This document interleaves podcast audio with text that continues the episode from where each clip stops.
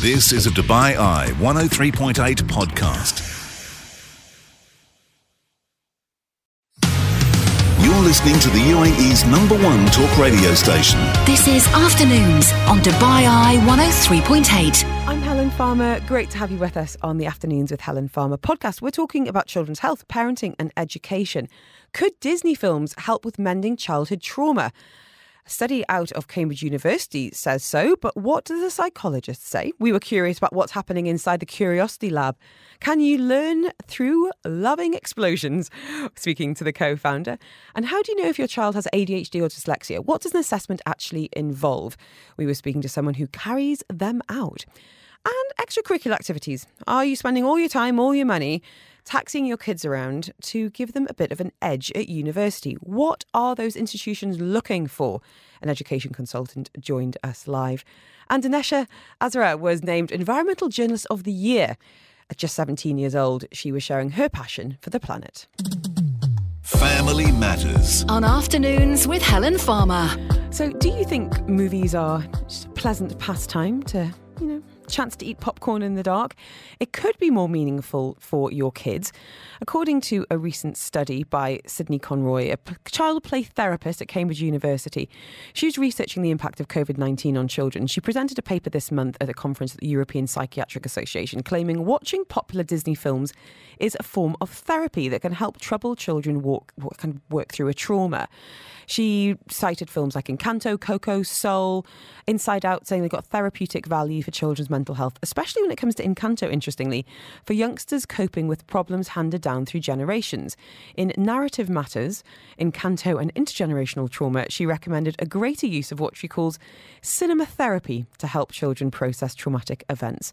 Let us know your thoughts on this. Have you used films for anything more meaningful than just kicking back on the sofa, or do you think they could be more problematic than this survey seems to suggest?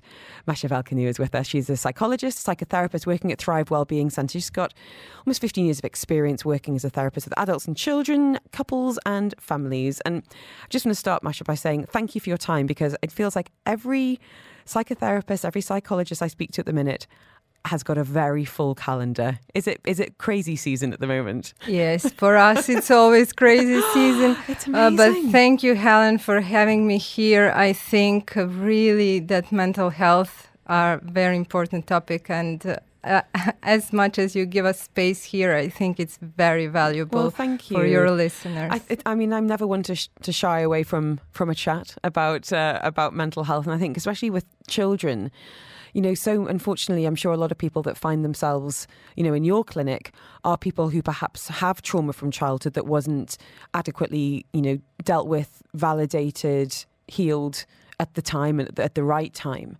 But I'd love to start before we start looking at surveys and and you know healing from from trauma. How do you define it, Masha? What what would you kind of put under that umbrella term of trauma?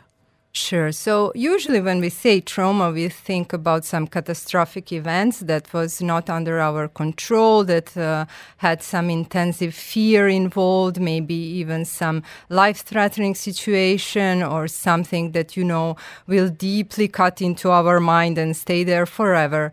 Uh, so these are, of course, very horrible things to experience. But psychoanalytically, we we uh, have this term uh, much bro- defined much bro- broader, in terms that even some chronicle um, negative uh, events or just some chronic, chronical tension in the family, for example, can have uh, even more detrimental effect to a child's mental health. Well, that's so, interesting. Mm-hmm. So, so as you say, I can I think of trauma, and I would think of maybe a natural disaster, um, you know, car crash, but also sustained neglect, you know, physical abuse.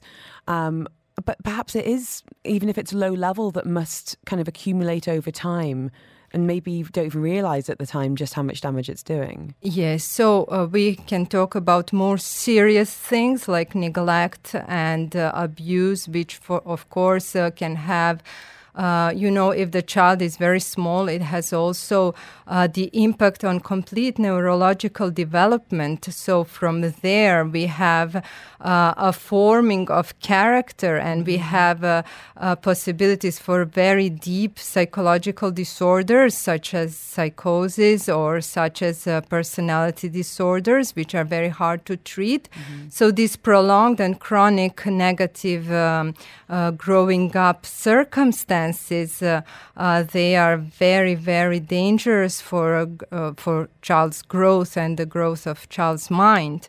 Uh, on the other hand, we can have maybe uh, some more lighter, um, just negative circumstances, which are more usual, that will cause probably later some neuroses or some characteristics, mm-hmm. uh, personality traits that will form.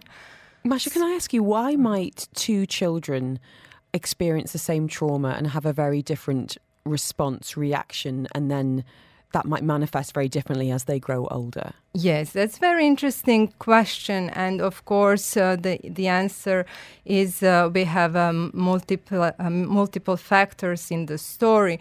So, of course, we have uh, some uh, genetics predisposition. Then we have uh, uh, a basic mother and child relationship, which is extremely important, and that relationship is very unique, mm-hmm. and it kind of provides protection uh, from the circumstances that can be negative later. But uh, usually people come to me, for example, one family, and say, Why is one child uh, this way and my own other child in the same family, and we treat them similarly? Why they're so different?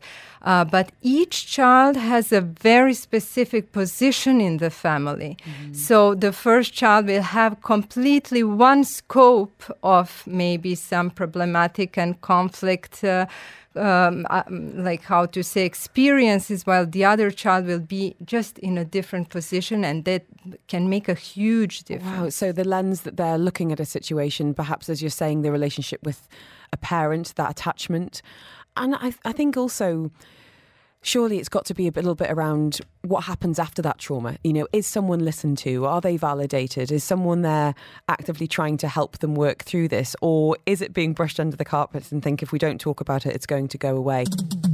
Family Matters. On afternoons with Helen Farmer. Talking now about cinema therapy.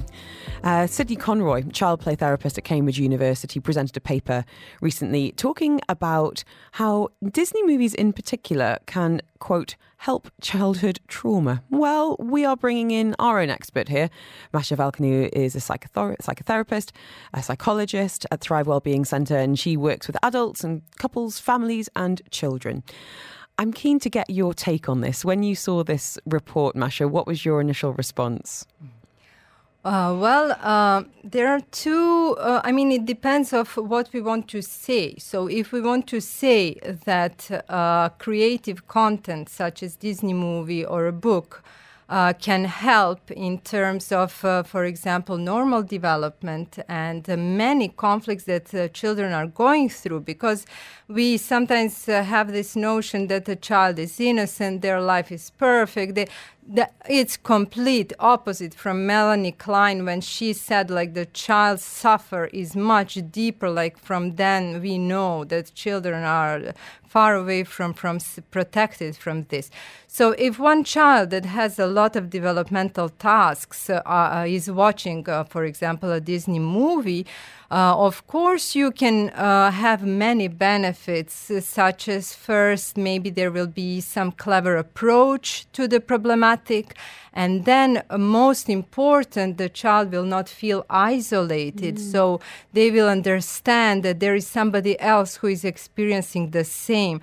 So, this is, I think, very uh, beneficial, let's say. But if we talk about serious uh, healing trauma. traumas, a, yes, I'm not I so mean, sure.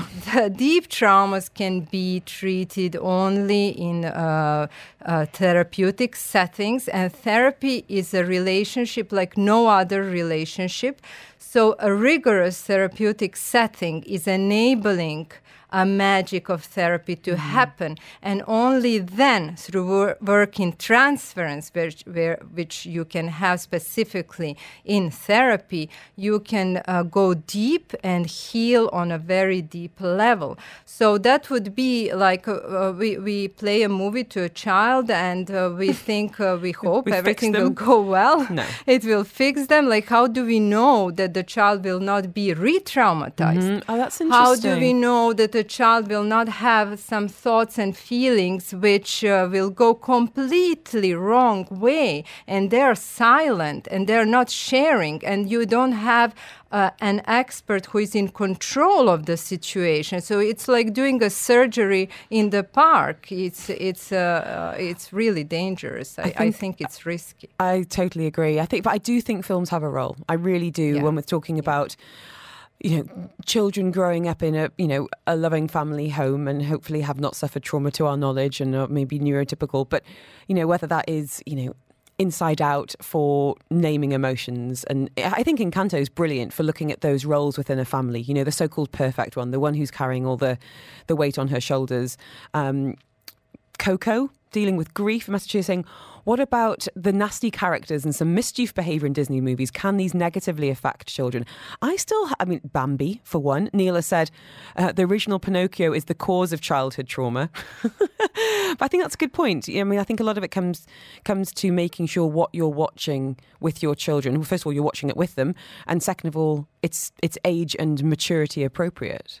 Yes, and uh, I mean, it's a question of uh, our uh, movie makers and uh, uh, um, Disney movie makers, are they aware of their responsibility? And especially when you think about, I mean, I don't want to add up the number of hours my kids have watched Frozen and Frozen 2. And there is, when you think about the repeated messaging around some of the films, maybe they don't realise that, you know, five year old girls are going to watch it 46 times. yes, yes. But I think, for example, in that movie, it's brilliant. Uh, I, liked this detail when she meets her prince and she thinks that everything is, you know, solved and charmed, and she's, you know, throwing herself back, which is very often in the movies, which I thought that it was very dangerous. I I and then the complete Flipped. Shift where actually that person turns out to be dangerous and the person that she knows very well that she grows fond to uh, seems to so uh, there are some points which which can be brilliant And Disney films have changed an awful lot. You know, when we think about historically, it was mostly, I mean, look at your kind of, you know, as you say, that damsel in distress, very typical princess trope. And now we're seeing much stronger female characters. You know, you're looking at, you know, Brave and even Tangled. And I have to say, a message here saying from Jane is saying, I think Encanto and Coco are two of the best films of any genre or type I've ever seen. Not to mention Catchy. I had, we don't talk about Bruno in my head for about three months. But I think what, to, to my mind, the, the biggest takeaway from this is that films do have an impact on us and on our kids and our relationships. Should they be used to heal trauma? No. Can they be used for jumping off points about emotions and situations and body changes and relationships? And then, yes, absolutely. absolutely Masha, thank you so much for your time. Really do Thank you, appreciate it. It's been an absolute pleasure. Um, she is very busy, but if you are looking for um, assistance around mental health, whether it's as a family, as couples, or for your child, you can find Masha Valkany there at Thrive Wellbeing Centre. Family Matters. On afternoons with Helen Farmer. We are talking children's health, parenting, and education as ever on a Thursday afternoon, and we're we're racing towards half term. Um, but the start of a new school year is always pretty nerve wracking. People adjusting to new school timings, meeting teachers for the first time, and this can be exciting, but it can also be exposing, throwing up problems for children as they start new classes, new stages. And it's often a time where differences, difficulties with academic skills or attention or focus might come to light. Some of these difficulties are significant and persistent and might impact a child's ability to keep up with their classmates and their grades. And it could be a sign of a learning difficulty, ADHD. And October is actually an awareness month for both dyslexia and ADHD.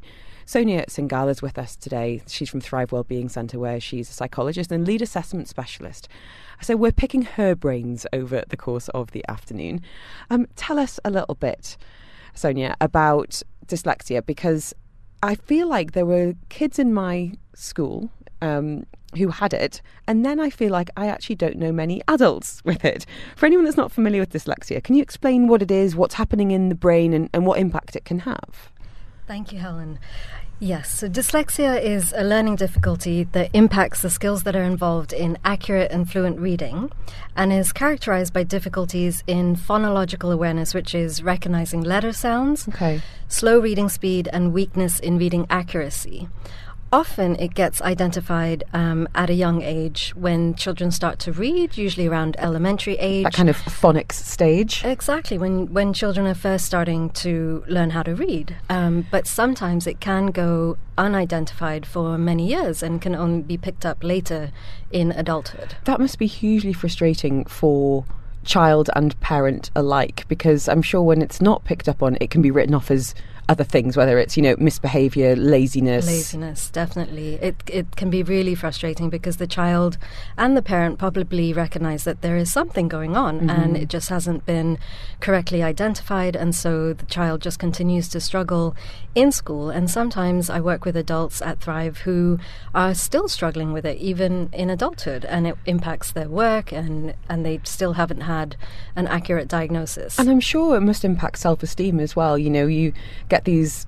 I mean, we, we kind of in therapy speak, you know, talking about limiting beliefs. You know that I'm I'm not clever, I'm not academic, and that must be quite hard to separate. And saying you are intelligent, you are academic, but you also have dyslexia, and that might be the missing piece that that diagnosis to actually help you get to where you could be or where you want to be. Absolutely. Dyslexia and ADHD are not indicators of low intelligence or um, difficulties with academic, well, sorry, difficulties with in- intellect. Um, but yes, it definitely can impact a child or adult's self esteem and how they feel about themselves because they're just not maybe performing up to the expectations. And it can also impact social skills because they feel less than uh, with their peer groups as well. Now, in terms of what's coming into Thrive, and I feel like you're kind of on the front line there looking at assessments and in terms of noticing trends, numbers. When it comes to ADHD in particular, you know, we're having far more conversations about it than ever before, which I feel like is a really positive thing. Is this resulting in more diagnosis? Do you feel like their ADHD is on the rise, or is it simply more awareness, which is then leading to, to more diagnosis? I definitely think there's more awareness, and what I've noticed recently or since the pandemic at Thrive is um, earlier it would generally be schools that would be referring children in for assessments, but now we get a lot of self referrals from adults themselves for difficulties that they're experiencing. Possibly due to um, working from home, not having the structure at the office. So there's a lot of um, procrastination, there's difficulties with attention and focus. So, increase in self referrals for adults. And also, since um, parents are now working with children at home, it's um, highlighting the struggles that the child is going through. So parents are calling in themselves um, for assessments because they're noticing the child struggling with um, just restlessness, lack of focus, l- with losing the structure of the classroom as well. That's really impacted children at home. I'm I'm generally a very positive person, so I'm very happy to find a positive in the pandemic. And while I absolutely hated distance learning, one thing I would say it really helped me tune into what my older daughter in particular was enjoying what she was struggling with and I just felt a lot more kind of informed and empowered as a parent and I feel like that's probably closed the gap quite a bit between us outsourcing to school if that makes sense. Definitely. I think parents, not that they weren't aware of what was going on before, but they're definitely, I think it's just made them more aware of what the whole classroom learning is all about. If we're looking at ADHD, how do you feel like that has been misunderstood or mislabeled in the past? So I think most children would have been labeled as um, just misbehaving or lazy. So I think it's just a misunderstanding on how it's not something that the child or adult can control. It is something that is um, difficult for them to manage. How equipped do you think schools are now to be supporting children with, in particular with ADHD? I think there's been a lot of progress made just for schools as well with awareness and with um, availability of resources and interventions. And I think just being able to recognize that um, they can support children, it doesn't have to be therapeutic or uh, medication. It can just be the emotional support mm-hmm. that um, teachers and um, special education teachers are providing at school that can really make a difference for the child as well. This is Afternoons with Helen Farmer on Dubai Eye 103.8. With King's College Hospital London in Dubai, bringing the best of British healthcare to the UAE. If you've just tuned in, we're talking dyslexia, ADHD diagnosis, and how to get an assessment. More from Sonia coming up very soon from Thrive Wellbeing. But hearing now from Iman about going into the workplace as an adult with dyslexia. What I found entering the workplace was it was a little bit daunting and it was a little bit nerve wracking at the beginning. I didn't necessarily want to tell my boss or my colleagues I'm dyslexic, there might be typos, there might be a mistake could you help me? But actually, what I found is that very quickly the people around me sort of worked it out and would just ask me, they would say, You've got quite a lot of mistakes here. Are these because you don't have the right attention to detail, or is there something else? And as soon as I said to people, Oh, it's because I'm dyslexic, what I found is people straight away went, Oh, great, no problem. I'll happily proofread this for you, or I'll happily check that for you. But obviously, I think for most dyslexic kids, they come with a million other talents. They're often very analytical, very creative, they're able to think on their feet. They really do bring a completely different skill set into the workplace. And so, what I've found is it's never actually been a hindrance for me. I've always been very open and honest, even to the point where I've been open and honest with clients about it. Really encouraging to hear that. And if you want to share your story, get in touch. Family Matters. On afternoons with Helen Farmer. Fantastic to have you with us this Thursday afternoon.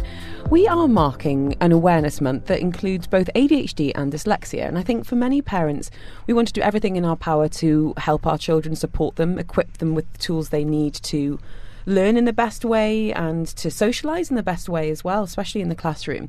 So, how can we reach a diagnosis if we are seeing any concerns or red flags? Joining us now from Thrive Wellbeing Centre is psychologist and lead assessment specialist Sonia Singhal. And Sonia, I think for many people, a diagnosis can be a huge relief and hugely liberating. You know, you get this action plan, maybe a treatment plan in place, and there's a certainly a greater level of understanding and hopefully less frustration on the part of a parent, you know, looking looking at their child or even in themselves if it's an adult getting a dyslexia or ADHD diagnosis. But I think for many people, it's actually quite an intimidating idea of going into, you know, a medical professional's office and finding out something that perhaps you don't want to have confirmed. And I just wondered if you could kind of demystify the assessment process for us. Sure. So it always starts with um, initial collaboration with the parents and the school to understand exactly what the concerns are and what they're seeing and what they'd like to understand better about the child. And then the kind of first testing session with the child is really about initially starting by making the child feel comfortable. And I always start by just getting to know them and um, making sure that they're comfortable. And the main purpose of an assessment is to understand their learning profile, how they how they learn, what they struggle with, what their you know areas of strength are. Um, and the process itself can be intimidating, but I think um, once the child kind of gets comfortable and sees that it's it's quite interactive too, and it's made or it's geared towards um, being interesting for children. Yeah. So it's on iPads. There's like blocks that we use, and there's different um, tasks that we do that are that are quite interactive and interesting for children. Mm-hmm. What happens yes. if a parent disagrees with an assessment? That is actually more common than you would think because obviously it's there's a lot of emotions involved in this too. Mm-hmm.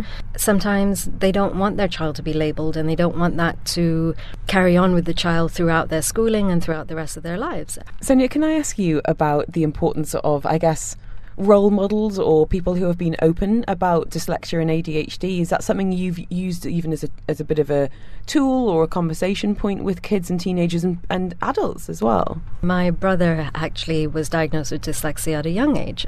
So I have personal experience through family in that. And I do sometimes share with. Um, children and adults that you know my brother is now the CFO of a company and he's He's very successful. There's nothing holding him back. There's nothing holding him back. Said on the show in the past that I've had several female friends who are about my age, you know, late 30s, early 40s, who have reached a diagnosis of ADHD recently in the last couple of, you know, months or a year.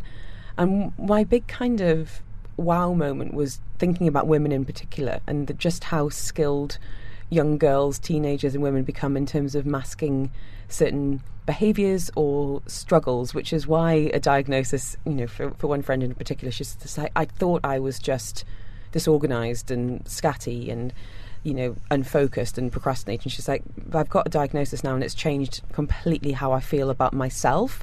Diagnosis of ADHD is quite twice as common in boys than girls, and generally, um, boys externalize the symptoms, so they're much more visible, whereas girls might internalize the sim- symptoms, and so often it gets missed and they're not, maybe it's not highlighted as clearly it's not to say it's more prevalent in boys. It's just perhaps picked up on more often in boys. Definitely, it's more. I think it's more visible mm-hmm. in in maybe the classroom or at home, and so it gets highlighted more. But whereas a girl might have more symptoms related to kind of low mood or sadness and internalize the difficulties, and so they might not get assessed for something like ADHD, but instead just, you know, oh, it's just moodiness. So, with ADHD diagnosis in, in adulthood, is that something someone could come to you to, Sonia? Yes, definitely. Um, and recently, since the pandemic, there seems to have been an increase in self referrals from adults who are noticing, especially women, who are noticing at home,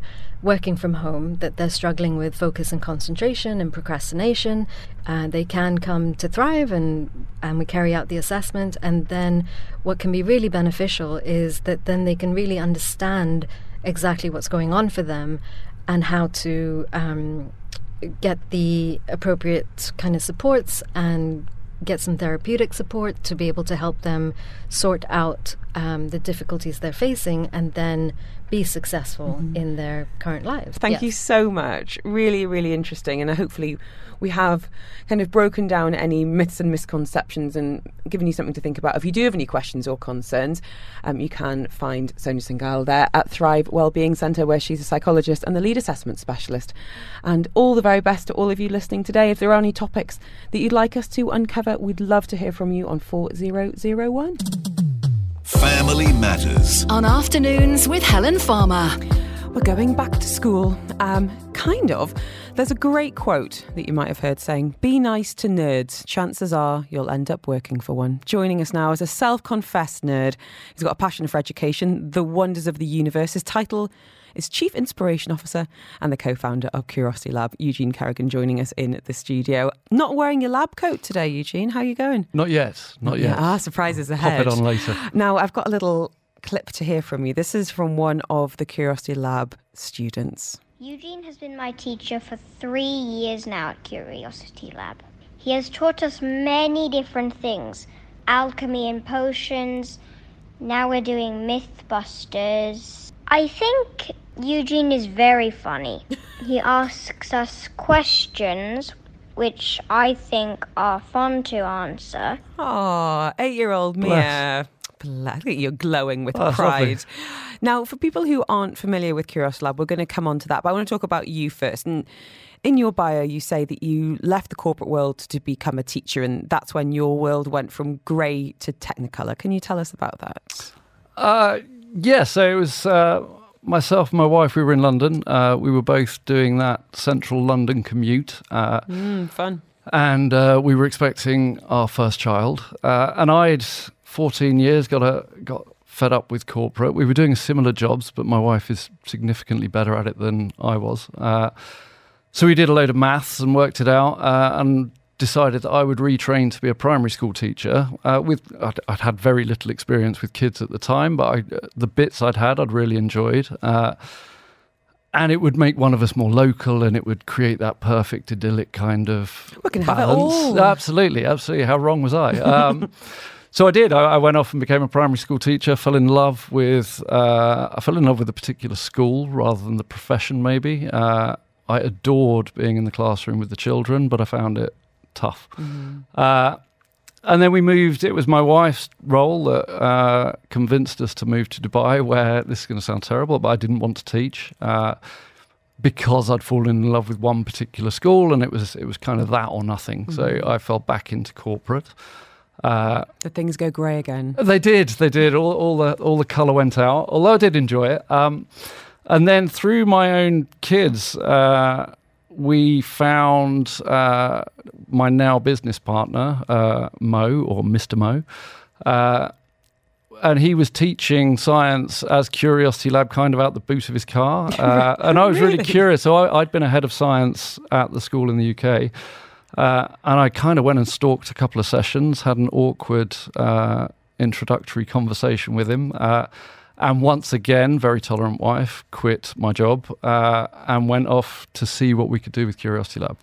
And what you've done with it is inspire, you know, kids for years and years and years now in your classroom of sorts there in Al Quoz and really inspiring a love of learning through sometimes fun, sometimes chaos, often the odd explosion. Yes. Um, can you explain? It's kind of described as a child enrichment program. You, you're you're creating the scientist of tomorrow, but what does that actually look like, and how does it run alongside school teaching of science? Yeah, okay. So uh, it, we describe it as an enrichment program. It does run outside of the standard curriculums. Uh, I mean, it's a, it's a longer and deeper conversation. I wish it wasn't enrichment. I wish it was part and parcel of every child's education. Uh, but we we take full advantage of not being a school. So we take we, we're kind of unshackled. Uh, whether it come whether it comes to the curriculum, whether it comes to what we teach, certainly how we teach it, uh, and then that some of those shackles are simple things. So I'm not I'm not trying to create a program whereby I'm testing the children. I'm not trying to rank those children. So they're they're kind of on their independent learning journeys. Uh, and I'm not trying to get them through a test. So I'm not looking for a specific outcome. So when we create our curriculums and we create our content and our lesson plans, our kind of sole focus is conceptual understanding because we think that's more powerful. We, you can apply a conceptual understanding where an outcome based can you get through this test? Can you answer those questions? Did you answer more than the kid sat next to you? Did you answer less? Uh, that I, I don't- have a magic one for the schools and I don't have an answer for that, but we certainly take advantage of not being that. So, what does that look like in practice then? What, what, what kind of modules have you taught in the past, or what's happening right now that the kids are really enjoying? So uh, I think I think in your clip from Mia, so she's doing a module, our newest module actually. It's called MythBusters. That is inspired by a TV show called MythBusters. Uh, but typically our modules are story led. So we, we create a story and a context uh, that we can give the children that allows us to jump all over the place from a scientific perspective, but they always understand why they're doing what they're doing or why we're doing what we're doing. So in Mythbusters, we're kind of answering a different question every week. So after here, I'm running back and. Uh, What's today's question? it is uh, the, the question is can you start a fire with a bag of water? Uh, the story that we will, the, the situation we'll put our kids in is okay, we're in the desert somehow.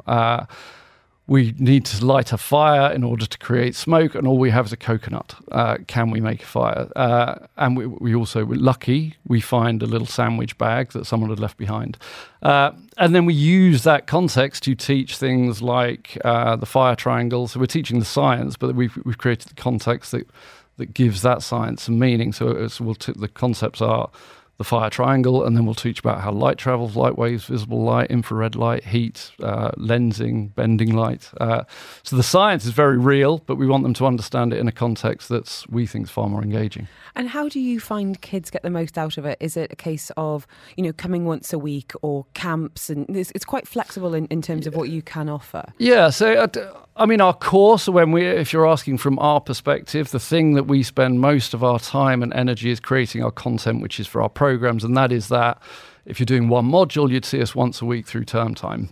We then, for our camps, though, we, we do a slightly similar content or similar concept scientifically, but we we then take advantage of having the kids for longer. So if you if you're mm-hmm. coming to us once a week, you're with us for 50 minutes. If you come to our camp, you're with us for four hours. And being frank, that gives us time to allow the children to fail. So we'll deep dive a concept, we'll set them a challenge, and kind of cr- structure it in such a way that they will fail.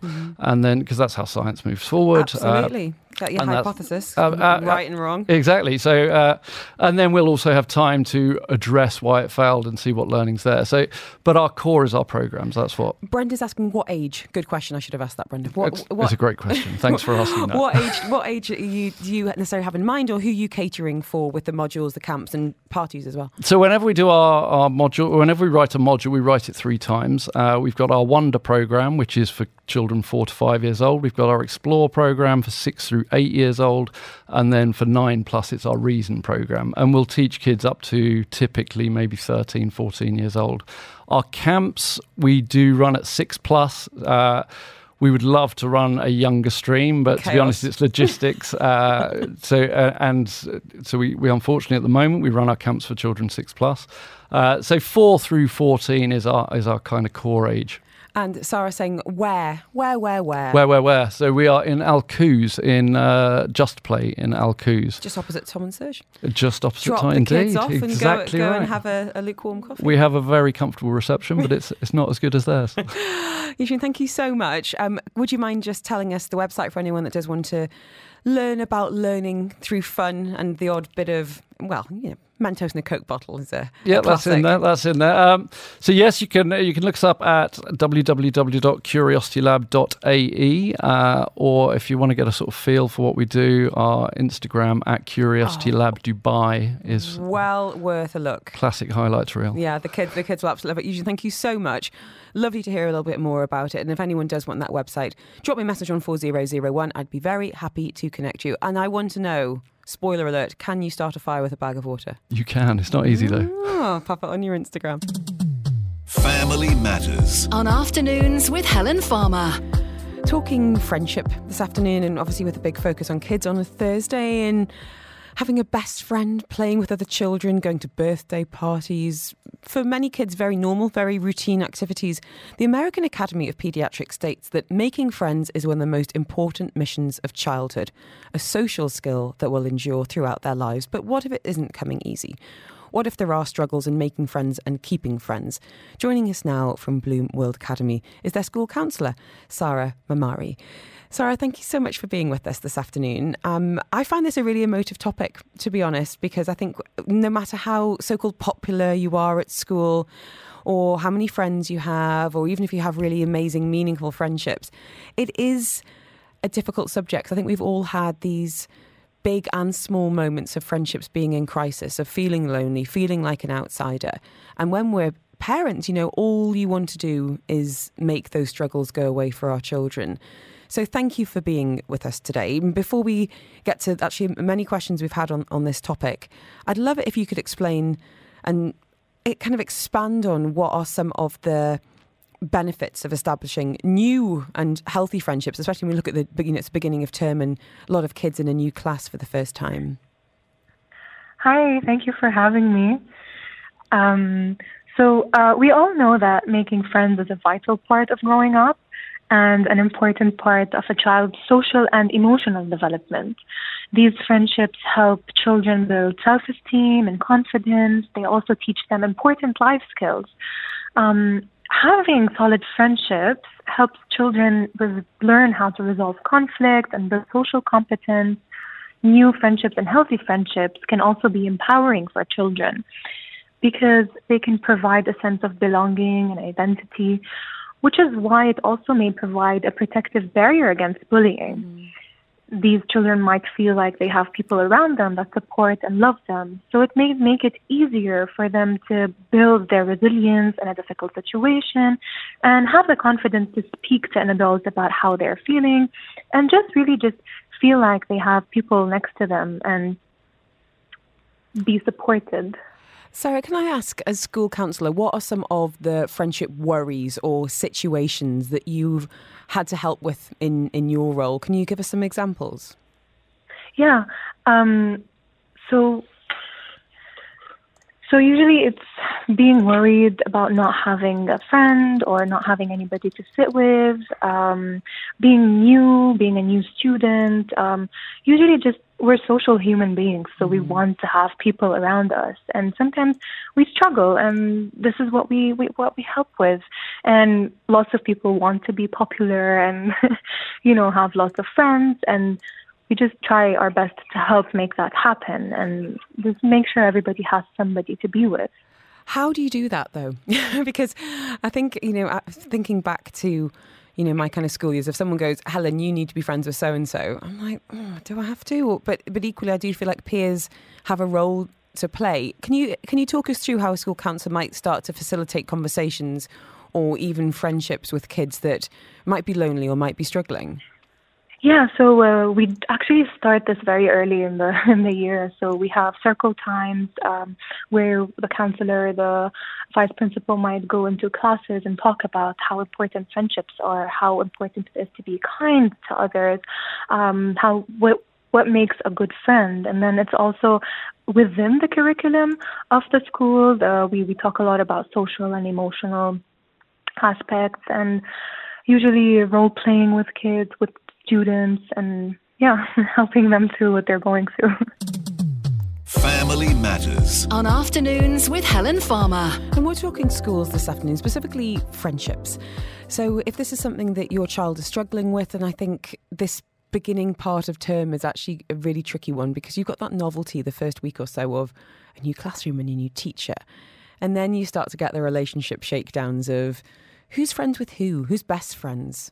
Oh, just for the record, and I keep on meaning to flag this. my daughter came home from school the other day with a worksheet and it was like all about me. And it was like, my favourite TV programme is this. I love doing that. Um, my family is called and said, my best friend is. I was like, no, no, no, no, no. This is, this is, uh, this could be a disaster. I just, I can't stand stuff like that. This kind of fetishization of having a best friend. It can just lead to so much upset amongst children. So, for any teachers listening, please avoid that question. It, rarely any good comes of it. Um, we're joined now by a school counsellor, actually.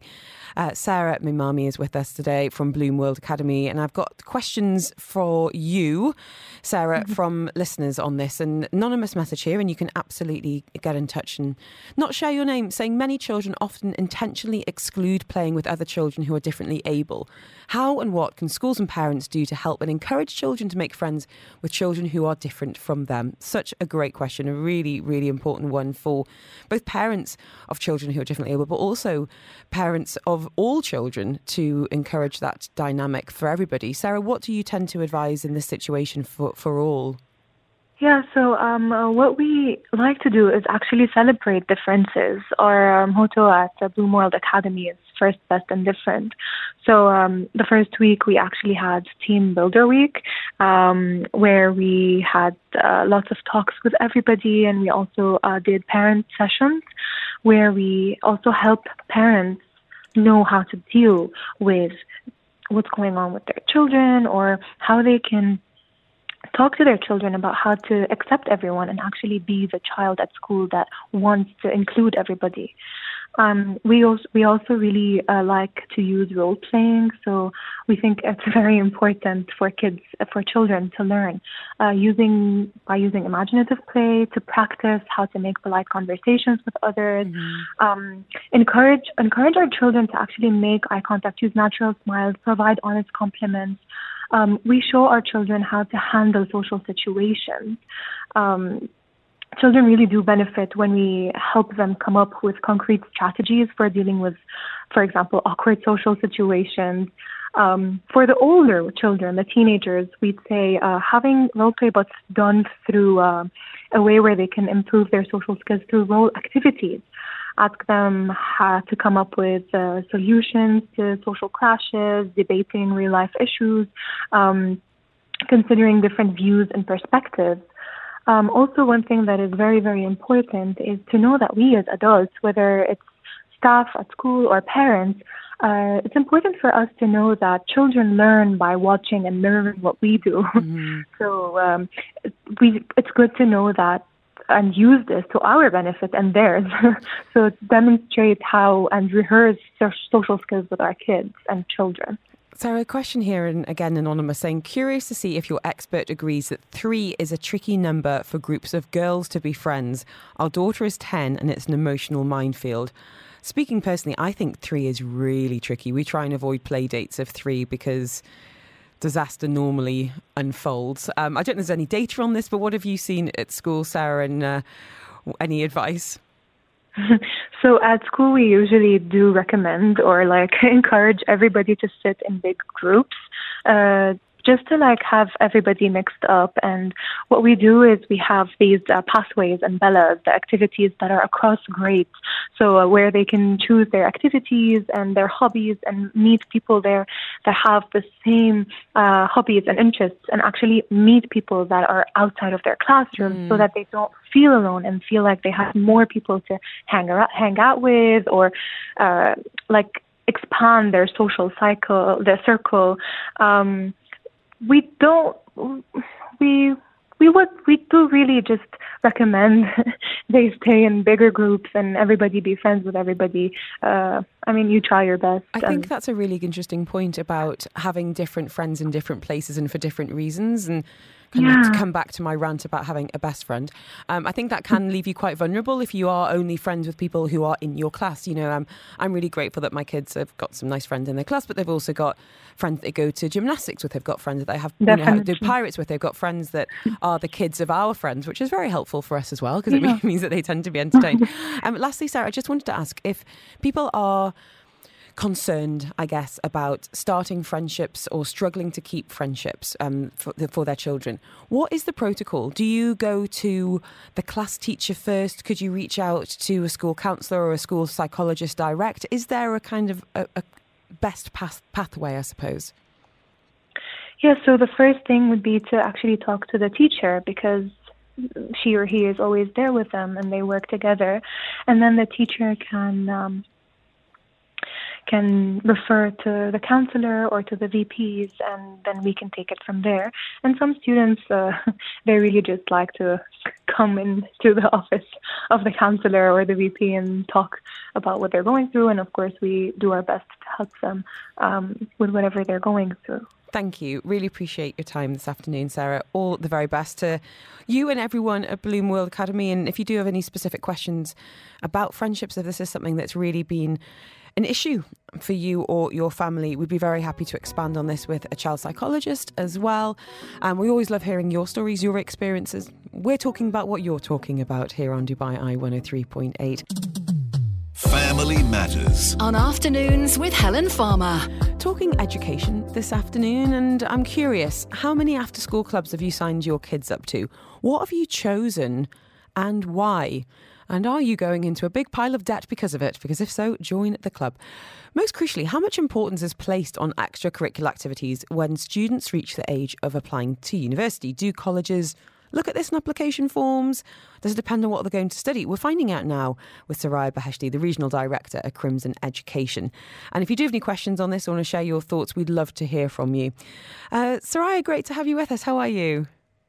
So good to be back. Always love coming on the show. Thank, Thank you, Helen. You.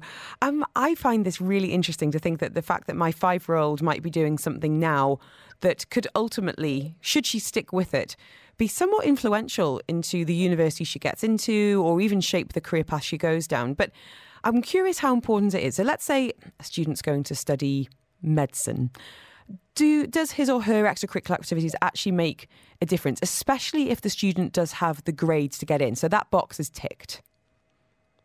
Mm-hmm.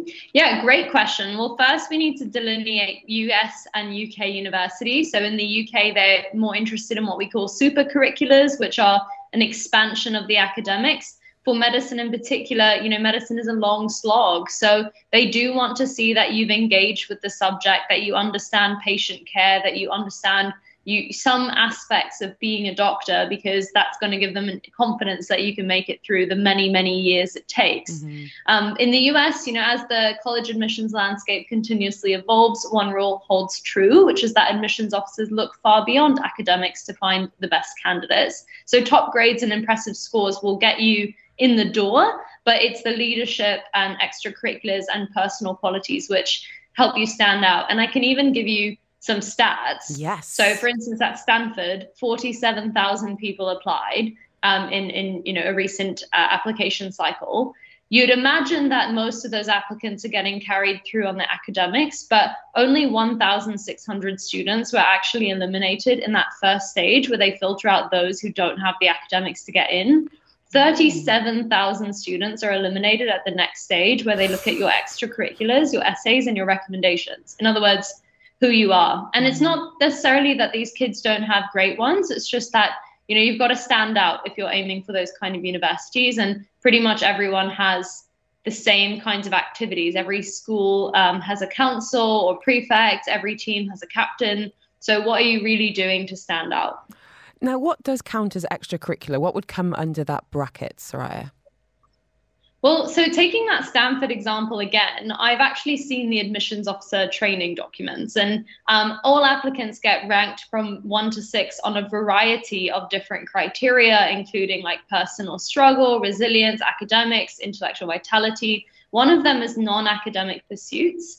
And they do note that things like work are, are, can be counted as extracurriculars, as well as a serious pursuit of hobbies like you know poetry and photography. But they're looking for essentially a shorthand way to differentiate the excellent from the truly outstanding accomplishments. And they want to see time invested. So you mm. want things that you've done consistently over time. That's Would it be helpful if I? Yeah. Yeah. I, okay. Here's here's what I want to know. I want to know the ones that you know would maybe get a, a gold star or a second look, and ones that might get you put in the reject pile. Let's start with the goodies. well, so there wouldn't be ones that would put you in the reject pile. It's just that you want to build upon the typical institutional activities that you might get if you're a good student at a good school. So we have a student who built an investment portfolio that's now worth $1.3 million. He's a high school student, what? but he had entrepreneur i know i want them to manage my money um, these guys have you know entrepreneurial coaching and they have a whole support um, for athletics, you if you want to be standing out on the athletic stage, you should probably be representing a national team. Um, competitions. We run something called the PwC case competition, and it happened that it's the largest global case comp for high schoolers. But it happened that two years ago, the winning team was in the UAE, brilliant team from DIA. And each one of those winners went on to create their own companies while still in high school, but they also did internships with um, our PwC program. So, like, that would be amazing. Um, we have a student in the UAE who's a UNESCO Learning Planet Youth Fellow. So, really, things that just are a little bit above and beyond what the average, you know, good student would do. I find, uh, speaking as a parent, I find this really terrifying because it makes me think of, no, it does, honestly. And maybe that's because I'm not especially ambitious and I'm maybe not especially ambitious for my kids. I want them to be kind and well rounded you know, I want them to have fun. I hate the thought of all of this pressure of allocating all of their time to academics. And then once yeah. you're out of school, every every bit of spare time needs to be, you know, ticking that box to get you on to the next level, like it's some kind of computer game where you're going to, you know, beat the boss at the end. And maybe there are. Listen, I'm sure there's families listening today who are going, Helen, you know, you're missing a trick here. This, you, your kids are not going to go to Harvard.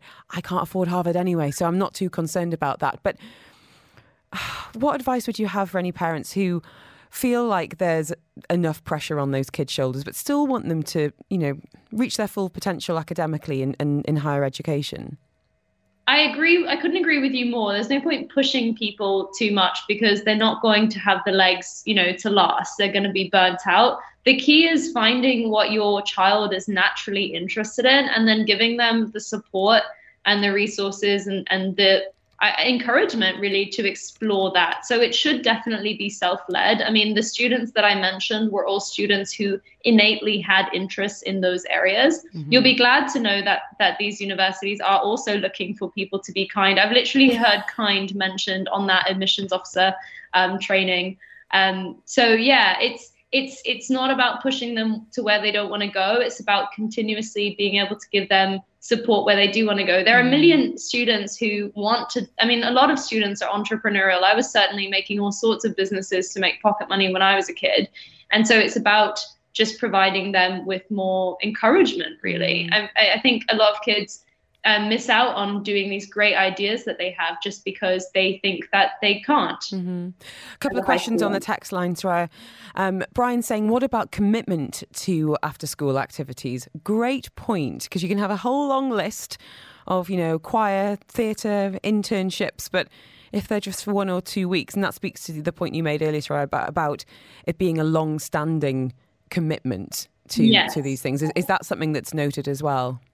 Yes, and they will ask you how long you did everything. Uh, so, how many years, how many hours per week, and any awards or, or honors you received. We like to call this being a well lopsided candidate. So, you have breadth, but then there's maybe two or three things that are clear passions for you, and you want to focus on quality over quantity. So, let's say your interests are um, medicine and art. We had a student who um, tried to draw those together by actually uh, building a kind of institution or an organization that was providing art therapy to terminally ill children. So that's like a great way to um, you know, ex- bring those two disparate interests together. So you want to find those two to three areas, but find lots of different activities to flesh those out with. Mm-hmm. So the student maybe is also submitting an art portfolio, then maybe also doing some science or doctor shadowing. And again, I want to stress that those should be things that the student is innately and you know naturally interested in. Because that comes across.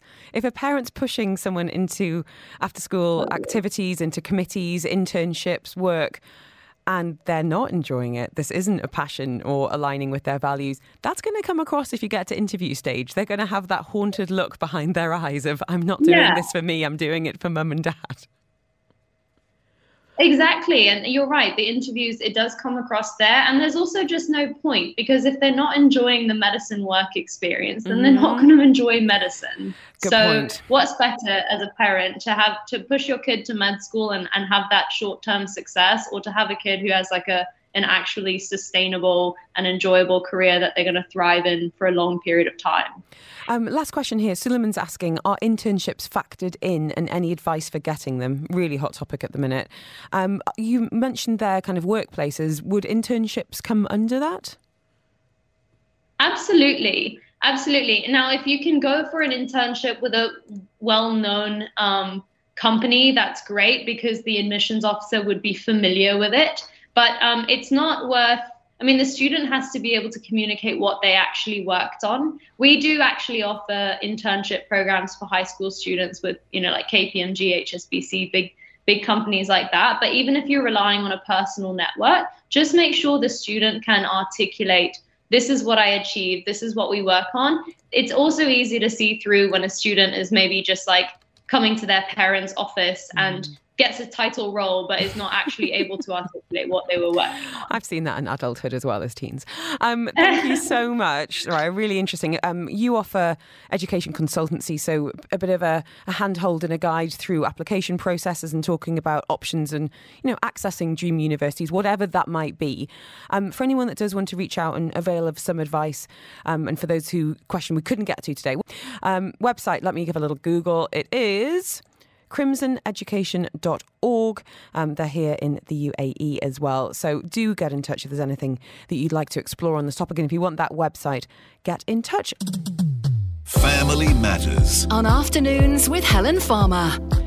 They say the children are the future, and many very concerned about climate change. One student so passionate about it, she was named Environmental Journalist of the Year by a UK online newspaper. Tanesha Azara is just 17 years old, studies at GEMS Cambridge International School, and joins us now. I mean, Tanesha, I I just need to say, first of all, congratulations. Thank you for joining us. How are you today? Hi, thank you so much for having me today. I'm really excited, and I just got home from school actually. Yay, so thank you. What a nice way to end off the day. I should have asked for you to join us a little bit earlier so you could get out of school a bit earlier. But thank you for making the time. I really do appreciate it. So you're 17 years old. Tell us a little bit about where this interest, this passion for the planet first came from. Can you pinpoint it? Right. So, firstly, I think I come from a very privileged place where I have access to education, firstly. And I come from Indonesia, and the place where I'm from, Jakarta, which is the capital city, it's currently facing the crisis of sea level rise. And it's one of the fastest sinking islands in the world. So, firstly, that being, you know, firsthand witness of the event, that brought a lot of awareness to me. Mm-hmm. And that led to my research about how the infrastructure of my hometown is actually really poorly designed and is, you know, leaving us doomed for sea level rise. Also, that angers a lot of, you know, anger in me and being in an international environment where we have a lot of discussions about these kind of things. I'm also studying A level geography, so that's one of the key things that led me to research about climate change. Also, our school, GEMS Cambridge, gave the opportunity uh, for me to attend the Abu Dhabi climate meeting back in 2019. So I was able to see um, Antonio Guterres speak about this issue as well from wow. the United Nations. So this is all coming together in terms of education and a passion and, and compassion as well, as you say, for people back home. Um, and as I started by saying, congratulations on this accolade, Environmental Journalist of the Year. Tell us, how did you hear about the competition? And I want to know, what did you write and why? Right. So I heard about the competition from my lovely English teacher. Her name is Mrs. Kirk. And she actually told us about the competition back in early 2022 when it was February, I think. And I decided to write about how Jakarta is sinking again, which opened my eye on the perspective on climate change. So it's only right for me to spread the message because personally, I haven't seen a lot of stories about it. Mm. And it baffles me that not a lot of people know it because me being surrounded with people my age and they don't know a lot about it. So I felt that it was my right to just um, spread the message, of course, being factual as well, but also spreading my feelings about it, which is obviously you know, there's uncertainty there. There's also passion, and also it could be positive as well because there's a lot of solutions that can be, mm-hmm. you know, put in place. But I think, yeah. I think that speaking from the heart is what really connects with people. You can do a report with all the data in the world and you can talk about the factual side, but unless you're delivering that with, you know, a real sense of hope and solutions you mentioned there and care, that's how yeah. you get other people to care. That's how you inspire change, I think. And it sounds like your piece has done exactly that. Um, now, this is a bit of a leading question, but you know, what what are your views about older generations um, about our concerns or lack of concerns for the planet? Have you observed anything that you'd like to highlight? Yes, actually, I first observed this kind of generational gap, you can say, um, back in 2019 when the Greta Thunberg movement started to pick up its pace. It was called the Friday for Future, where students actually got out of school um, to protest uh, against climate change. And what really baffled me was that some adults thought that we just used it as an excuse to get out of school, which is actually the opposite because if we don't do anything against climate change, these education opportunities are only going to be taken away from us. And we need more of that education as part of mitigating and also adapting to the problem. Mm-hmm. So I also did my own research and found out that, um, particularly in the United States, there was a really big um, gap in opinion when it comes to age because um, people under 40, um, when they supported a, the policy for climate change, it was only 7 8%. But people who are like a bit older, as in like 62 um, percent of them were over age 65. So even that little difference, it really spoke to me um, because, well, I also have to have empathy for them because they don't have the same education that That's I did true. because That's they grew up in th- the 60s and 70s, right? I think there's been, uh, you know, you, are saying generation gap, and I feel like you're right. There's been a huge backlash against Greta Thunberg, and a lot of that is from um, a, a, group I think most people would agree is male, pale, and stale. And it's become a kind of an us versus them. And what it really needs to be is an, an us together, you know, about being a kind of collaborative approach and, you know, often the youth having the ideas, but older generations having the resources and the means to put those ideas into place. Um, what about the UAE? Tanesha, have you, have you observed anything in terms of climate change and the impact it's having closer to home? That is a very good question because um, obviously climate change it affects my home country, but where I live now in Abu Dhabi and of course the whole of UAE, um, UAE is also going to face um, some negative impacts of climate change. And I have seen actually um, Earth.org, they created a forecast of what the UAE would look like um, in the year 2100 if we don't do anything against sea level rise, which is one of the main impacts of climate change. And it's super duper scary because in coastal areas, specifically where I live, um, the sea level could have risen by two meters or even three meters, which is really scary. And it may not sound like a lot to people, but there are so many important infrastructures that are built here that will be completely hammered by this, mm-hmm. like desalination and a lot of housing. There will be a lot of displacement, of course, that goes on. and we can already experience how hot it was back in the summer. That's it was right. 50 degrees or even above that, and that we were like already complaining so much about that. So imagine like if we don't do anything and it just keeps getting worse, we would have to move out. Dinesha, thank you so much for sharing your knowledge and your passion. And lastly, what on the on the back of this accolade and continuing your interest um, in the environment, is this something you want to do for a job? Are you looking at this as a career, or at the minute is it a bit of a an interest on the side for now? You know, I would love for it to be incorporated into my job as well. I'm going to university next year and I'm studying business. So I'm really interested to study um, that sustainability aspect of business and corporate um, sustainability. So hopefully, with my knowledge, I can spread the message more and make sure that businesses um, take the right steps towards being carbon neutral. Amazing. Thank you so much. Please come back with that knowledge and share it with us. All the very best and congratulations again, uh, Dinesha Azara, 17 years old and named Environmental Journalist of the Year. She's right here in the UAE.